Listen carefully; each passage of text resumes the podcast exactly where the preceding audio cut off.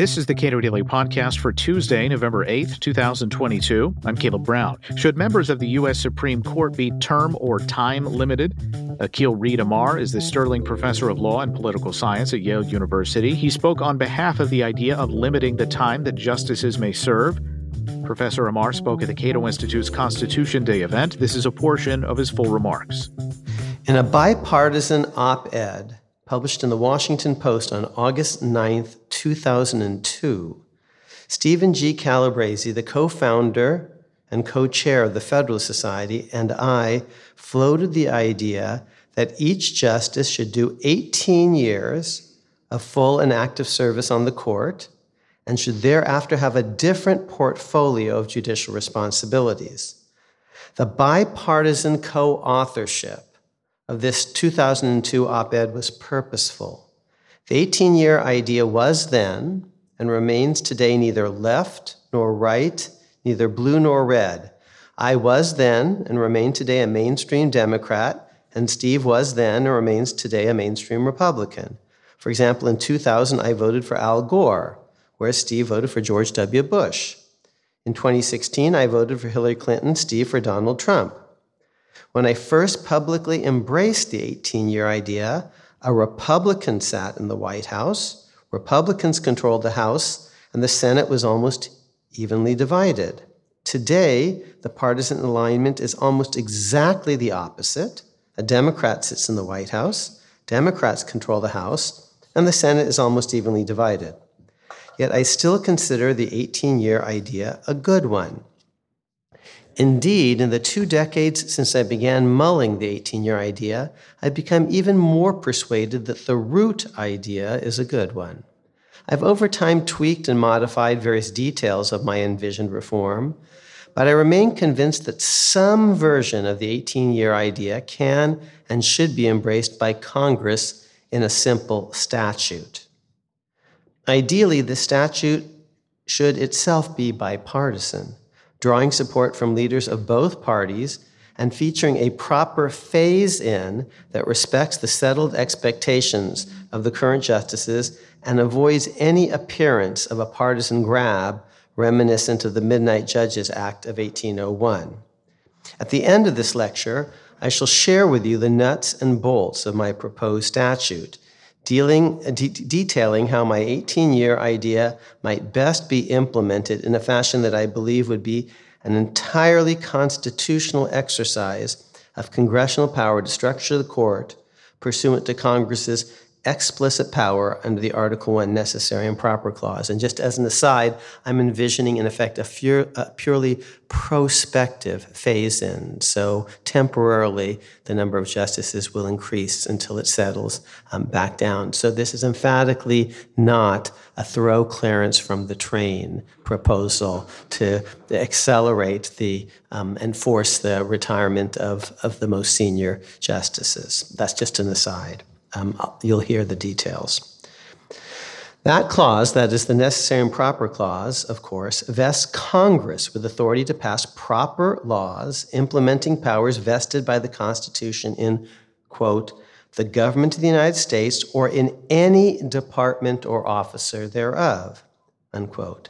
Ever since the founding, Congress has used this clause to properly prescribe the size and shape of various executive departments, the powers and duties of various executive officers, the size, shape, and responsibility of the Supreme Court, the powers and duties of Supreme Court members, both in active service and after voluntary retirement from active service, um, uh, uh, uh, both in active service and after voluntary retirement from active service, the rules of procedure and evidence operative in the Supreme Court, the timing of Supreme Court citizen, uh, sittings, and myriad other matters of similar scope. In perfect harmony with this well settled pattern of congressional legislation, Congress should, in the near future, properly prescribe a lifetime duty roster for Supreme Court justices. A quick note on terminology. My specific 18 year idea and its close cousins, that is, variations of this idea that have been embraced in recent years by a wide range of legal scholars across the political spectrum, have often been described as proposals for term limits for justices. Indeed, I myself have frequently used this phraseology and may well lapse into this locution in informal future conversations. Nevertheless, my proposal is strictly speaking not a limit on the official term of any given justice. Each justice is entitled under the Constitution to serve a life term in the federal judiciary, to serve during good behavior, to use a more technical formulation, and I do not propose otherwise. Each justice is entitled to be paid for life slash good behavior, and I do not propose otherwise. Each justice is allowed to claim the official title of Supreme Court Justice for life slash good behavior, and I do not propose otherwise. I simply propose that we modify the manner in which each justice serves on the court for life slash good behavior. Put differently, my proposal merely modifies and in a purely prospective way the duty roster accompanying the official office of Supreme Court Justice.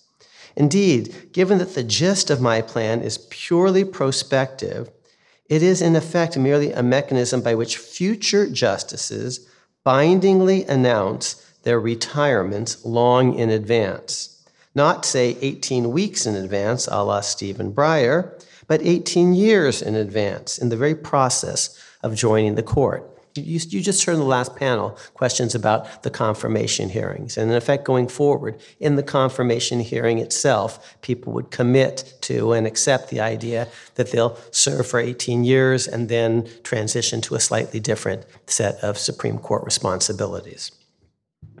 Under my proposed federal statute, each justice in the process of being commissioned would agree that he or she will be a justice in active service, a member of the court's front bench, so to speak, with the same basic responsibilities as a typical justice in the system today for 18 years. Thereafter, each justice would serve in a relaxed service capacity with a different set of daily Supreme Court responsibilities including, but not limited to, the responsibilities of current retired justices under 28 U.S.C. Section 294. A relaxed service justice, whom we might also call an emeritus justice, would not routinely sit with active service justices en banc, but would be available to do so in cases where the court is short staffed uh, when, because of death or illness or resignation or accusal or the like, nine active service justices are not available for service. We just heard about, for example, Justice Ketanji Brown Jackson's likely recusal in the Harvard case. Um, um, an emeritus justice would devote most of her daily attention to court related administrative, ceremonial, education, public relations, circuit riding, and docket management functions, um, following a more detailed set of rules to be promulgated and from time to time revised by the active service justices themselves. Strictly speaking, perhaps we should call my, uh, we should call my idea not term limits, but time rules. In its ultimate constitutional logic, my proposal is broadly analogous to a hypothetical statute, providing that no justice should, no justice should speak for more than, say, five minutes in any hour long oral argument. This hypothetical oral argument law is also best understood as a not as a term limit, but as a time rule. And here, I think, in particular, Justice Scalia, um, in the um, so called um, uh, line item veto case, uh, Clinton versus City of New York, where he in dissent said, actually, technically, it's not really a line item veto, and the justices were be- just being, quote, faked out by the label. And so when people hear term limits, they immediately say, well, that's unconstitutional, but it's really, you know, the, the label that's misleading, so maybe we should call them time rules rather than term limits. 18 arguments. In the April 28th, 2021 episode of my free weekly podcast with Dr. Andrew Lipka, America's Constitution, I listed 18 different reasons supporting my particular version of the idea of 18 years of active court service, followed by a lifetime of relaxed court service. So, just as an aside, it's free on this podcast. You can find it all sorts of places. Just Google Akhil Amar podcast.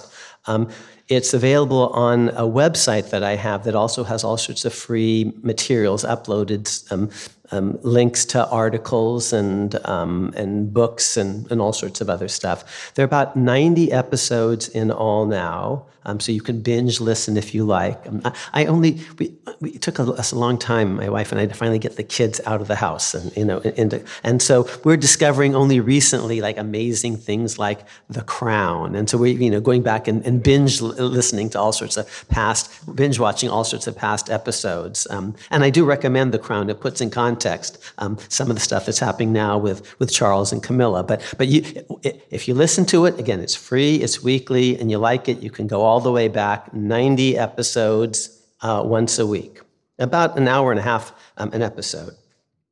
Here in brief were my 18 arguments for 18 years. One, the status quo of lifetime active service, when combined with a partisan arms race, encourages each of our two major political parties to appoint unduly young and unseasoned jurists to the court in the hopes of entrenching the party vision on the court for as many years as possible. So each one wants to go younger and younger. Two, at the other end of the life cycle, the status quo allows for full service of justices who are too old, whose arteries have literally hardened, and who are not at their prime Historically, most justices have not done their best work in their superannuated years. There are, of course, exceptions. You know, my friends, of course. I'm going to say, oh, you're the exception. Um, but just on average, uh, that's the, the, the, average. Three, so we have a problem uh, with too young and too old today. Three, the current system creates the possibility of too long a time lag between initial appointment and current judgment. The most senior active justices may be wildly out of touch with the nation's evolving mood because these justices were appointed long ago, even if they're still relatively young and spry and their arteries have not hardened. This time lag is particularly problematic for younger Americans who were not even voters when many current justices were selected. Many of America's younger generation lack a close emotional connection to the court, in part perhaps, in part perhaps because of the long time lag. Um, and I see this in my classes you know, with my students, undergrads and law students. The reform statute caps this time lag at 18 years for the court's most important function, decision making in en banc cases. Four, the current system enables justices to strategically and politically time their resignations. This is a less attractive model of judicial independence. Currently, some justices act politically when they time their exits. Five, 18 is a magic number enabling regular um, and steady replacement a la the Senate. The Senate's staggered, the Senate's staggered replenishment system adds a new third every two years. The 18 year active service plan adds a new ninth every two years. Six, 18 is a magic number in a second and distinct way. Appointment power is regularized and smoothed across the presidencies and across quadrennial presidential elections. Each president can count on two appointments, and this smoothing makes replenishment less arbitrary, random, and capricious, again, on the model of Senate replenishment. Relatedly, regular replenishment of the front bench makes it easier for voters to think about the court's future every presidential election without awkward and indeed ghoulish speculation about the life expectancies and health prognoses of individual sitting justices. I feel this as a commentator when they say, when you, you heard it from, from um, uh, Amy Howe, uh, oh, because we had four pretty recently, you know, we're less likely to get an appointment anytime soon. She's implicitly trading on all sorts of actuarial assumptions about the age of the current justices and who's going to get cancer next, and you know, ooh, because you can't talk about that openly, so you either don't talk about it at all, or you know, it, you have these euphemisms, and and now we can openly say, well, in the next presidential term, the seat three and seat seven are going to come up for um, replenishment, and and that's just we can have a more grown-up democratic conversation without this awkward, ghoulish speculation. Eight. Shortened terms of active service will reduce the stakes and the temperature of currently overheated court confirmation battles. So if it's about 40 years on the court, people are going to fight more fiercely than if it's about only 18. Nine, shortened terms of active service will increase judicial humility. 10, replenishment every odd year regularizes appointments within each presidential term, with half of the active service justices chosen pre midterm and half post midterm. Um, so I'm imagining actually appointments in years one and three in a typical presidential term. The opening up of vacancies in odd years further reduces the political temperature of court confirmation battles by staging these battles in non-election years. That's just, you know, the, the, the, the least superheated times you're going to have in our cycle. 11. An 18 year cap on active service brings the U.S. Supreme Court model into closer alignment with the most admirable state Supreme Court systems, almost none of which features active service for life.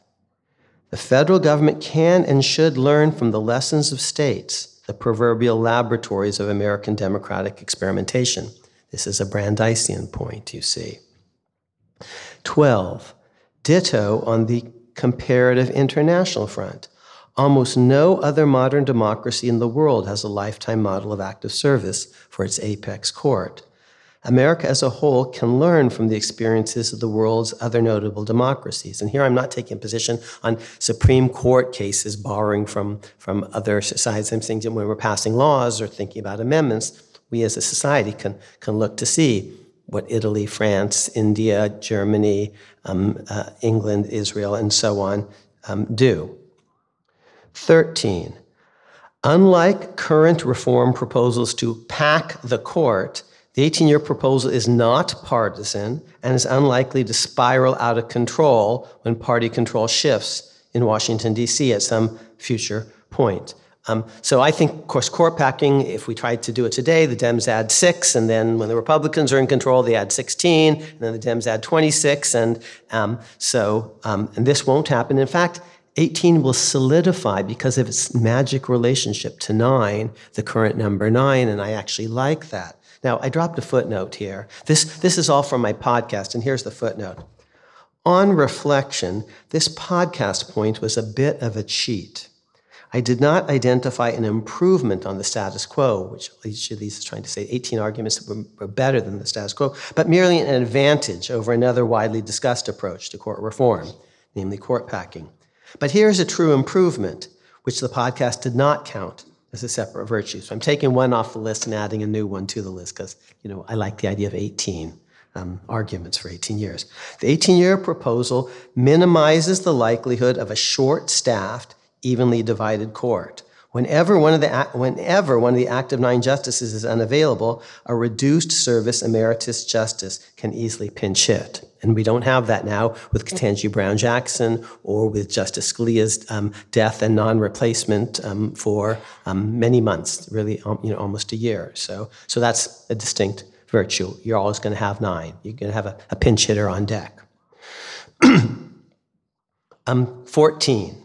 The 18 year proposal not only eliminates the occasional or regular reality of politically timed retirements, it eliminates the public perception of politics and judicial retirements, a perception that may wrongly exist when Justice X in fact retires nowadays for entire pers- entirely personal reasons, but a perception that adds to the current public cynicism about the court. So we don't know why Justice Kennedy stepped down when he did. Maybe he had all sorts of good personal reasons for it. Um, but why should he have to tell us all of that? And but there's a perception, oh, he did it because he's a Republican and this is on Trump's watch, or what have you. So it's not just about the reality of politically timed um, resignations; it's about the perception of politics um, in the resignation decision. Fifteen. Under the current, under the 18 year plan, Every active justice is slated to serve as Chief Justice in his her last two years of active service. This too evens out power across presidents and eliminates the current lumpiness, giving some presidents, for purely accidental reasons, more power than others to pick the court's chief. Um, so I'm imagining you serve for 16 years as a, uh, an associate, and your last two, um, you're the chief, which is how a lot of um, circuits sort of um, do it. They, they, they rotate seniority. Um, 16. Rotation of chief justice uh, of, chief, of the chief justiceship equalizes power within the court. Relatedly, associate justices will not have incentives to pander to the president in the hopes of one day being nominated by a president, of course, to become chief justice. Even if associate justices never in fact pander, the mere public perception that some justices might well be auditioning to be chief is undesirable. 17. Chief justices will be those who clearly understand the court having typically served on the active bench for the previous 16 years and having received, one would expect, special training by their predecessor Chief Justice. So actually, first 14, you're an associate, next two, you're sort of vice chief, and you're gonna, you know, uh, and then the, your last two, you're chief. And that seems actually kind of sensible, which is how lots of apex courts do it, lots of circuit courts do it.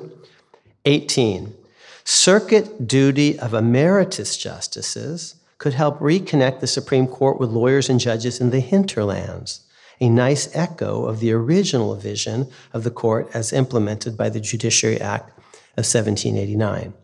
So those are the 18 reasons. And by the way, I just kind of came up with them in the conversation talking with Andy Lipka. You can listen to the podcast episode, but basically every week, he's, an, he's a retired ophthalmologist. But he's a smart guy, and he asks me questions, and we just talk. He represents sort of the general audience. So, so I hope you give the podcast a, a chance because because actually that's where I came up. I thought I ha- might have five or six arguments, but we just started talking, and and I was able to get up to 18. Okay, here's the last section. But is it constitutional? At the end of this lecture, I'll set forth a more detailed description of my proposed reform package. The details will doubtless prompt specific questions that merit further conversation. So be thinking what, what, you, want, what you want to ask. For now, let me briefly explain why this proposal is, in my view, easily and obviously constitutional, able to be effectuated by a simple congressional statute and not requiring a constitutional amendment of any sort.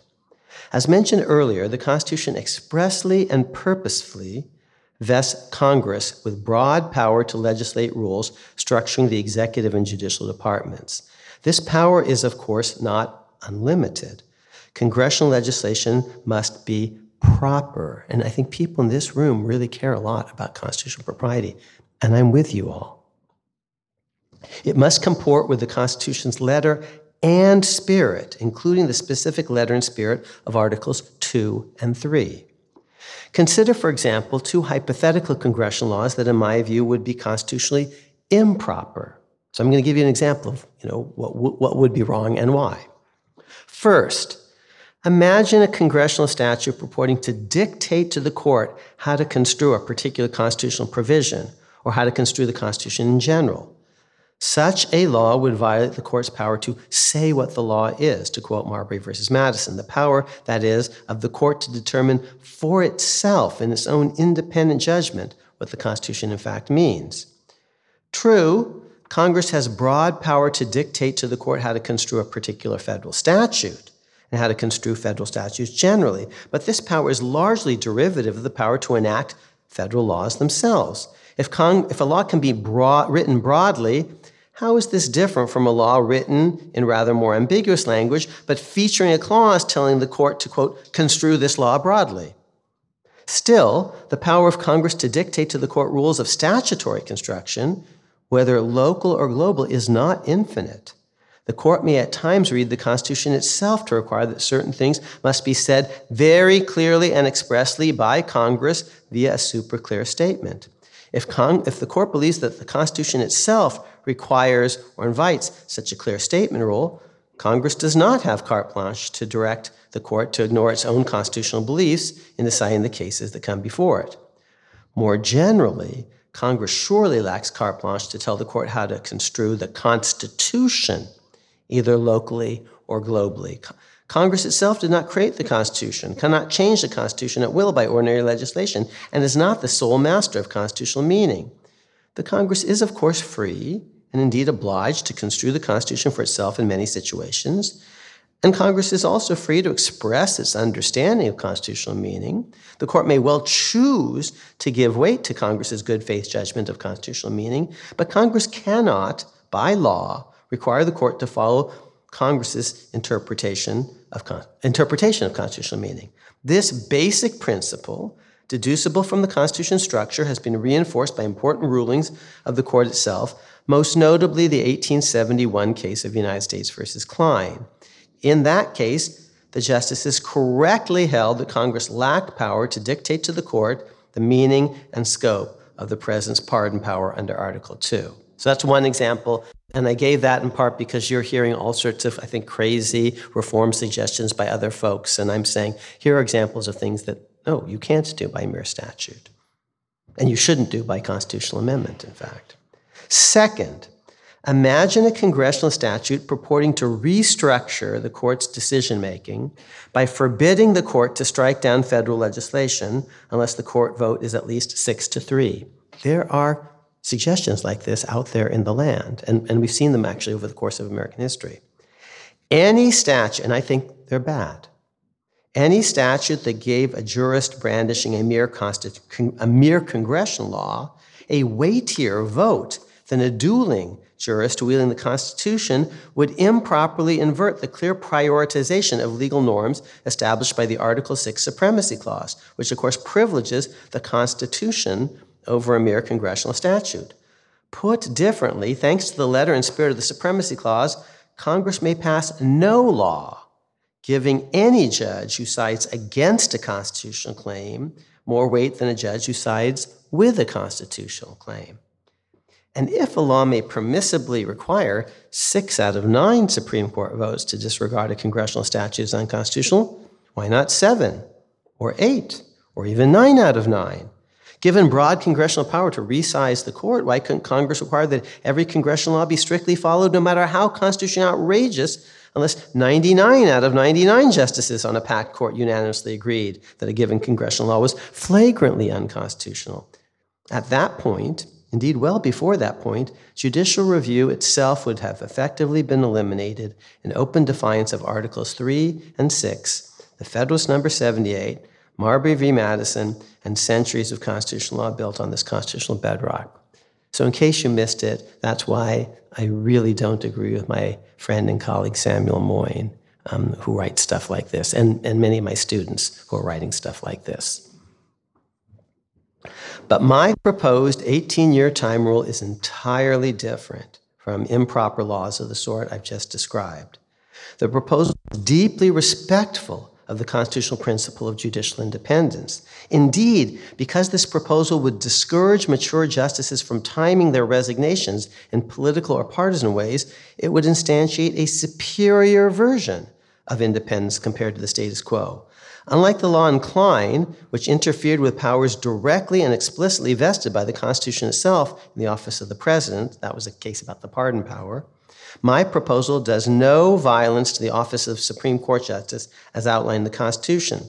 The Constitution vests no particular power in any individual judge or justice to hear this case or that one, apart from the power of the Chief Justice to preside at presidential impeachments. My proposal in no way intrudes upon that power, even though it does revise the process by which a given jurist becomes the nation's Chief Justice. My proposal does not retroactively deprive any current member of the court of any vested privilege, and its structure provides the same rules for presidents of both parties going forward. Under my proposal, every president henceforth will nominate a new justice in year one and year three of every presidential term. In addition, the law could provide in veil of ignorance fashion that the new system will not go into effect until after the next presidential election, an election that at present is a toss up, in the opinion of our best political prognosticators. So it, this is not a partisan scheme. If you do it behind a pure, pure perspective veil of ignorance, fine by me. In essence, the 18 year time limit would simply be a proper and prospective law structuring and shaping the Supreme Court and the office of Supreme Court Justice, constitutionally indistinguishable from a vast number of earlier and current laws shaping and structuring the Supreme Court, lower federal courts, executive departments, and various Article 2 and Article 3 offices. For example, and I'm going to give you about four or five different analogies you see to what this plan is, and then I'll read you the plan. For example, one, beginning in 1789, in legislation signed by George Washington himself, Congress has prescribed, and over the ensuing years has from time to time modified, the number of justices, the court's overall jurisdiction, and the duty rosters of various executive and judicial officers. How is the envisioned duty roster at the heart of my 18-year plan 18-year proposal any different as a matter of constitutional principle? Second, notably, the first Congress prescribed when, where, and how the justices should sit en banc, including a rule prescribing that any four of the court's initial six members would compose a proper quorum for the court's en banc decision. How is it any different today, if today's Congress says the court's proper en banc composition, as a rule, involves its pre emeritus justices as distinct from its emeritus justices? Congress likewise, in its earliest statute on the judiciary, the Landmark Judiciary Act of 1789, prescribed that the proper duty of a Supreme Court justice was to ride circuit at certain times. Although some modern scholars have raised technical questions about the constitutional propriety of circuit riding, this was an enormous and defining feature of the celebrated Judicial Act of 1789, enacted by the first Congress, which contained many leading framers and ratifiers of the Constitution, and was signed into law by none other than George Washington. Every early justice, in fact, rode circuit. None openly resisted circuit riding on the grounds that this element of the job was unconstitutional. Circuit riding built squarely on early pra- earlier practices and traditions in various states and colonies, and in Britain, traditions of assize courts and nisi prius, in which jurists of a uh, legal regime's highest court sat individually or in smaller groups in courts across the countryside, bringing justice to every man's door.